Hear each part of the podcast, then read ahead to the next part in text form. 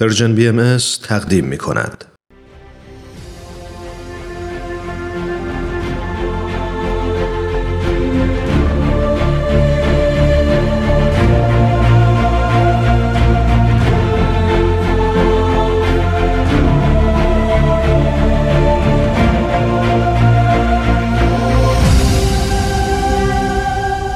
چشمه خورشید نگاهی به آثار حضرت باب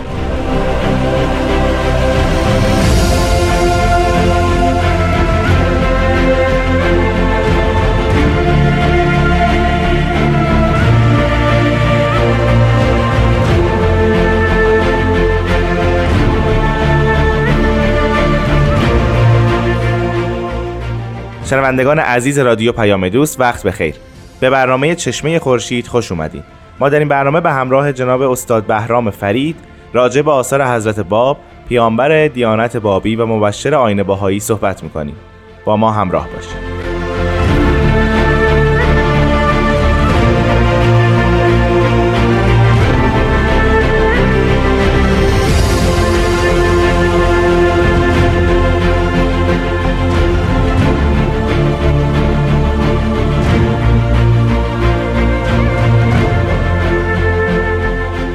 استاد وقتتون بخیر. خیلی خوشحالم که امروز هم شما رو می‌بینم. بله خیلی ممنون. منم خدمت شما و شنوندگان عزیز وقت بخیر میگم و خیلی خوشحالم که یک بار دیگه خدمت شما رامان عزیز و شنوندگان محترم هستم. خواهش می‌کنم. ما در چند جلسه گذشته راجع به تاریخ حیات حضرت باب صحبت کردیم. از امروز راجع به توقیات حضرت باب و البته مقدماتی که باید راجع به اون بدونیم صحبت خواهیم کرد. پیش از اینکه وارد بحث بشیم برای مطالعه بر بررسی و کشف اسرار توقیات حضرت باب بهترونه که ما چه چیزهایی رو در ابتدا بدونیم و راجبش آگاهی داشته باشیم. بله رامان عزیز همونطور که اشاره کردید قصد ما به هیچ وجه در این برنامه علر خصوص در اون چند جلسه که در خدمت شما و شنوندگان محترم بودیم بیان تاریخ نبود چون بسیار مفصله و ما می‌خواستیم یه جزئیاتی از تاریخ در اون شمای کلی حیات یا قوس زندگی هست باب داشته باشیم. بله. اما قصد اصلی در این برنامه همونجور که شما اشاره کردید معرفی اجمالی آثار حضرت باب است. برای همین هست که این مقدمات نیاز بود و الان هم همونطور که شما مطرح کردید این مقدمات رو باید به نوعی بررسی کرد. شاید چون جنس آثار حضرت باب سخن است و نوشتن بعد به مقدماتی که در این متن قرار داره مقداری توجه بکنیم. مثلا ببینیم چه معارفی نیازمنده تا ما وقتی به آثار هست باب رجوع می‌کنیم و اون رو می‌خونیم بعد اون معارف در اختیار ما باشه به مدد اون بتونیم این آثار رو بهتر و روانتر بخونیم. برای همین شاید بشه بخش های گوناگونی از معارف بخصوص زمینه اسلامی رو بررسی کنیم. آیا این شیوه مطالعه آثار مختص همه نوشته هاست یعنی ما هر نوشته در حوزه دین تفکر و اندیشه بخوایم مطالعه کنیم نیازمند اینه که حتما مقدمات عمیقی راجبش بدونیم؟ یا نه راجب توقیات حضرت باب ما این در واقع وسواس فکری رو شاید داشته باشیم که بیشتر خودمون رو آماده کنیم و بعد اونها رو مطالعه کنیم؟ بله این فلواقع میشه گفت که حالا واقعا این صدفه تاریخی اتفاق افتاد که با ظهور حضرت باب واقعا این اندیشه هم مطرح شد که هر متنی به قرار باشه خونده بشه اهم از اینکه این متن مقدس باشه قدسی باشه یا نباشه به حال احتیاج داره که اون محتوای تاریخی اون بستر تاریخی و اون محتوای فکری نویسنده حتی اخیرا به شخص خود نویسنده هم بذل توجه شده که بعد اینها رو در کنار هم قرار داد تا بتونیم با متن ارتباط برقرار بکنیم. همون چیزی که اخیرا به اسم علم هرمنوتیک جریان پیدا کرده و به عنوان یک بخش عمده از فلسفه معاصر ما جایگاه خاصی رو به خودش اختصاص داده. از این رو بله این درسته. یعنی باید به طور اعم هر متنی رو در اون فضای فکری بستر تاریخی شخصیت اجتماعی اون نویسنده و مطالعاتی که داشته بررسی بشه به نوع خاص و به شکل خاص آثار حضرت باب از این مقوله استثنا نیست و بعد حتما ما به هواشی که این آثار در دل اون هواشی مطرح شده باید توجهی بکنیم. اما خاطرمون باشه که آثار حضرت باب صرفا به این معنا نیست که اینها لازمه درک این آثار هستند بله. بلکه به عبارت دیگه باید گفت که اینها وسایلی هستند که حضرت باب از اونها استفاده کردند تا بتونن اون منظور و مراد و مقصد از وحی الهی رو در اون زبان و در اون بستر و در اون حوزه اندیشه بیان بکنن. از این روز که ما به این گونه از علوم و معارف انسانی توجه می‌کنیم. جناب فرید شما فرمودین که یکی از منابعی که در آثار حضرت باب وجود داره و مطالعه اون بسیار به ما کمک خواهد کرد در مطالعه آثار حضرت باب معارف اسلامی است. به بله. نظر می‌رسه با توجه بستری که آثار حضرت باب در اون در اون نازل شده شاید یکی از کتب اصلی یکی از منابع اصلی آثار که در آثار حضرت باب منعکس هست قرآن باشه. بله همینطوره. یکی از منابع عمده در آثار هست باب که ارتباط بسیار نزدیکی هم با تمام آثار ایشون بخصوص در آثاری که در سه سال اول بعد از اظهار ام نازل شده قرآنه. و ما نیازمند این هستیم که یک قرآن پژوهی داشته باشیم. اما از حوصله این برنامه خارجه. بله. بعد بپردازیم ببینیم که شیوه های ارتباط آثار حضرت باب با قرآن به چه نحوی بوده. با یک نظر اجمالی به آثار حضرت باب میشه فهمید که اصولا حضرت باب در ابتدای اظهار ام دارن تفسیر سوره یوسف رو بیان می‌کنن. درست. اولین جلوه قرآن در آثار حضرت باب تفاسیری است که حضرت باب بر قرآن یا سوره های گوناگونی از قرآن نوشتن. اولین اثر حضرت باب که در طول چل روز ابتدایی اظهار امر نازل شد قیوم الاسما یا تفسیر سوره یوسف یا به اصطلاح تفسیر احسن القصصه که یکی از نام است در قرآن به سوره یوسف داده شد خب ما بعدها به تفصیل راجع به این سوره صحبت می‌کنیم. بعد در عین حال ما می‌بینیم که در سنوات بعد در حتی ماههای بعد تفاسیر دیگه هم نوشته شده. مثلا تفسیر سوره کوسر خطاب به سید یحیی دارابی. یا تفسیر سوره والعصر که در قرآن نوشته شده. یا تفسیر سوره قدر که باز در همین بازه زمانی در شیراز نوشته شده. پس می‌بینیم یک بخش عمده از آثار از باب معطوف به تفسیر خود سوره های قرآنی میشه.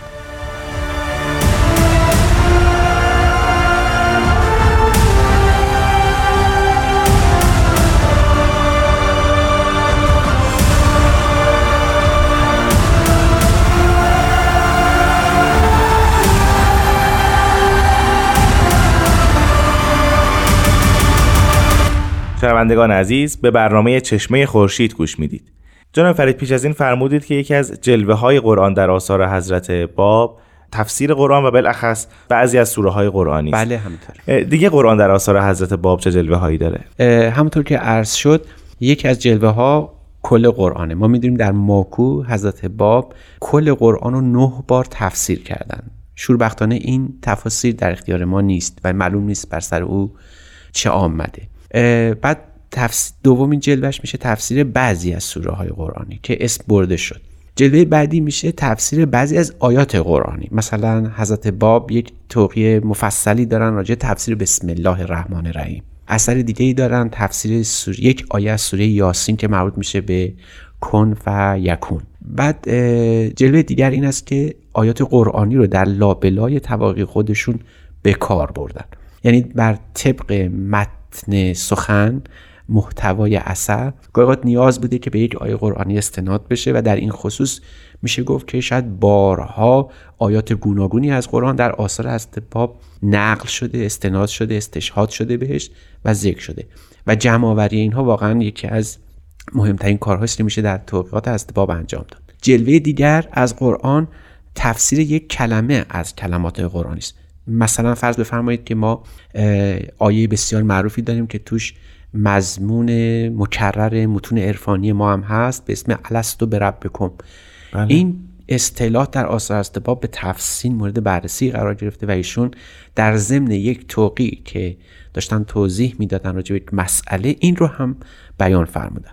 گاهی اوقات جلوه به این نحوه که کلمه از کلمات قرآنی مثل صافنات جیاد که یک کلمه است در قرآن راجع به اوصاف قیامت که وقتی که اتفاقاتی که در قیامت رخ میده تشبیه میشه به اسبانی که بسیار خوبند نجیبند تیزروند تندروند. اسبان تیزرو. ببینید این اصطلاح خیلی متعارفه بین حتی اهل اسلام هم نیست. اما در این حال هست ربلا این رو استفاده کردن یک معنای جدیدی هم به اون دادن. پس می‌بینید که قرآن به صور گوناگون به شکلهای متعدد در آثار حضرت باب جلوه کرده. اگر این رو ما ندانیم تقریبا بخش عمده از فهم عمده از آثار حضرت باب معطل و معوق میمونه. پس بنابراین یک کسی که می‌خواد توقیات حضرت باب رو بدانه حتما نیازمنده به یه تکس بوکی است که یه متنی که باید کنار دست او باشه تا بتونه این ارجاعات رو کاملا درک بکنه. از این روز که ما می‌بینیم نخستین مؤمنان به حضرت باب فضلا علما و فرهیختگانی بودند که در مکتب شیخیه با این نوع مطالعات بار آمده بود. و شاید ایمان آوردن همچین افرادی به خاطر این بود که صاحب کلام الهی کلام الهی رو داره شرح می‌کنه و تفسیر می‌کنه و این قبلا نبوت داده شده بود. یعنی بله. ائمه گفته بودن بهترین کسی که می‌تونه قرآن رو رمز گشایی بکنه قائم آل محمده که منظور حضرت باب باشن. و از اینجاست که می‌فهمیم مفت تفسیرهای گوناگونی در کل 1200 سال در عالم اسلام بر قرآن نوشته شده. تفسیرهای بسیار خوب یا گاهی اوقات بسیار بد. اما چرا برای اون مخاطبان حضرت باب که علمای فرهیخته و دانشور زمان ایشون بودن اینقدر جذاب بود؟ بلکه می‌دیدن به قدری بدایع اسرار و تازگی های نابی در این آثار وجود داره که قبلا چنین چیزی دیده نشده. ما بعدا به سبک شناسی آثار حضرت باب که ارجاع بکنیم و برخی از این آثار رو به صورت هر برنامه مجزا مطمئن نظر قرار بدیم با این ظرافت و با این دقایق بیشتر آشنا میشیم. به عبارت دیگه باید اینطور گفت که حضرت باب در آثار خودشون یک انقلاب بزرگی در قرآن شناسی و قرآن پژوهی به وجود آورد.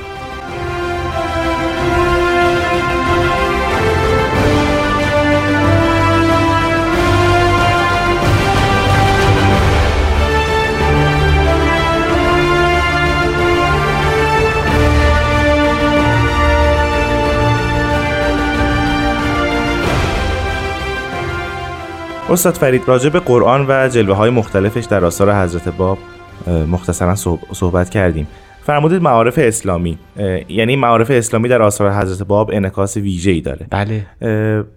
غیر از قرآن یکی از ستونهای اصلی معارف اسلامی فکر می‌کنم حدیث باشه. درسته و بعد انتظار داشته باشیم که حدیث هم در آثار حضرت باب واقعا دیده بشه و حالا یا تفاصیلش یا جلوه های گوناگونش. بله اگر اینطور هست خب چگونه این احادیث استفاده شدن و اصولا انتخاب این احادیث؟ چون ما خیلی از چون احادیث بسیار زیادی داریم.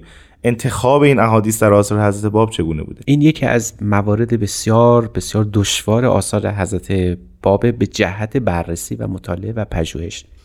ما باید اینطور بگیم که گاهی اوقات یک توقی حضرت باب مربوط میشه به تفسیر یک حدیث. مثلا حدیث بسیار مشهور نبوی یا ولوی که من عرف نفسه فقط عرف ربه. یک توقیه خاص راجع به این حدیث داریم. گاهی اوقات باز احادیث به صورت ضمنی در آثار حضرت باب جلوه کرده. یعنی در متاوی سخن احتیاج بوده که به یک حدیثی استناد بشه. باز هم می‌بینیم که در این خصوص ما به سه دست احادیث برخورد می‌کنیم. دسته اول احادیث قدسی هستند مثل کنتو کنزن مخفی یعنی که حدیث بسیار مشهوری است. گاهی اوقات احادیث نبوی هستند مثل احادیثی که همین الان ذکرش شد یا احادیث ولوی هستند که منصوب به ائمه اطهار به خصوص حضرت علی هستند این احادیث به صورت خاص در آثار حضرت باب مورد استناد قرار گرفته در ضمن سخن.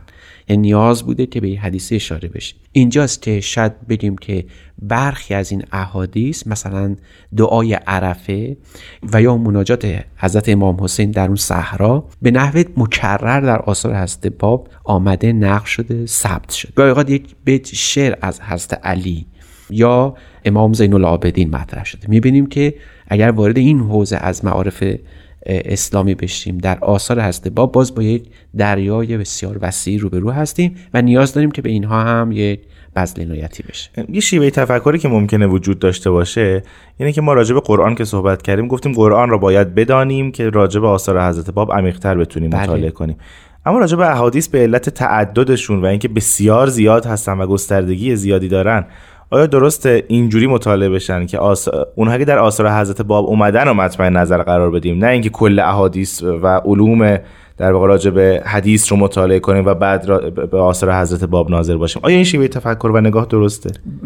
تقریبا میشه گفت که محقق در آثار حضرت باب باید این راه رو اختیار کنه. راهی که الان شما رامان عزیز فرمودید در مورد اینکه بعد ببینیم چه آثاری چه احادیثی در آثار از باب مطرح شده و بعد سراغ اونها بریم. ولی گاهی اوقات به تنگناهای خاصی برخورد می‌کنیم که باید اشراف داشته باشیم به اون حوزه احادیث شناسی یا حدیث شناسی. مثلا در ضمن رساله قنا که مربوط به موسیقی است چون می‌دانید حضرت باب یک اثر مستقل در مورد موسیقی نوشتن. بله. در ضمن بیان این توقی اشاره می‌کنن به گفته حضرت علی در فلسفه. میگن که یک یهودی از حضرت علی پرسیده بود که فلسفه چیست و به عربی این حدیث نقل شده. خب این حدیث رو ما در تمام کتب احادیث حتی معتبر ما این حدیث رو در زمره کتب احادیث خیلی خیلی کم می‌بینیم.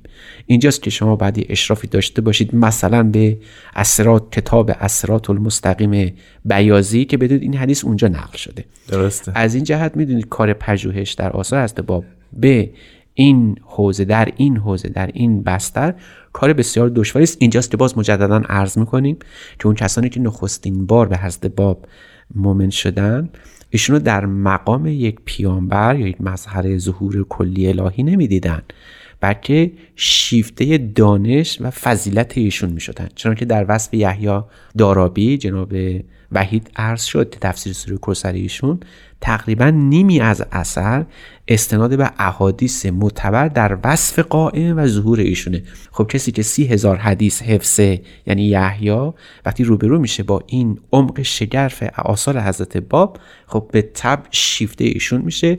چنانکه هر کسی که به آثار حضرت باب هم همینک نظر کنه و با این هیت آشنا بشه دچار اون حیرت و اعجاب خواهد شد. جناب فرید در اواخر برنامه هستیم و ولی یک سال خیلی ذهن من درگیر کرده. آیا درسته که با این عمق بسیار زیاد راجع به جلوه های گوناگون آثار حضرت باب و در واقع ابزارهایی که ما نیاز داریم و مقدماتی که نیاز داریم که قبل از مطالعه آثار حضرت باب به اونها به نوعی مسلح بشیم این آیا یک وسواس فکری واسه ما نمیاره؟ آیا باعث نمیشه که جلوی این گرفته بشه که ما آثار حضرت باب رو بخوریم و خودش یک مانع بشه برای ما؟ بله این یه حجاب بزرگی است که بر سر راه تمام کسانی که می‌خوان آثار هست باب رو مطالعه بکنن قرار می‌گیره. اما از خاطر نبد برد که بر طبق کریمه قرآنی اصولا فهم وحی الهی علاوه بر اینکه این دانش ها رو نیاز داره اما لازم هست اما کافی نیست. شرط اصلی و کافی برای اینکه وحی الهی فهمیده بشه البته قلب صاف ممرد مجرد از همه شبهات و شونات بشری است. فهم به قول حضرت بهاءالله در کتاب ایقان فهم کلمات همامات ازلیه ابدا به علوم ظاهری مربوط نمیشه و دخلی نداره بلکه منوط هست به قلوب صافیه پاک که اینجاست که می‌بینیم هزاران هزار دانشمند عالم فاضل متبهر در قرآن تفسیر شناس های بسیار بسیار متبهر رو داریم. اما از میون اینها فقط کسانی مؤمن میشن به باب که دارای اون قلب صاف پاک هستند قلبی که خداوند گفته بود اینها اگر خدا رو ببینن و آیات الهی رو بشنون هرگز از او دور نمیشن. ما کذب الفعاد و ما رعا. سپاسگزارم از شما. استاد بهرام فرید که امروز هم با ما همراه بودید. ما در هفته آینده بیشتر پیرامون آثار حضرت باب با هم صحبت خواهیم کرد. ممنون از شما و شنوندگان محترم. خواهش می‌کنم. شنوندگان عزیز از شما هم سپاسگزارم. وقت خوش. خدا نگهدار.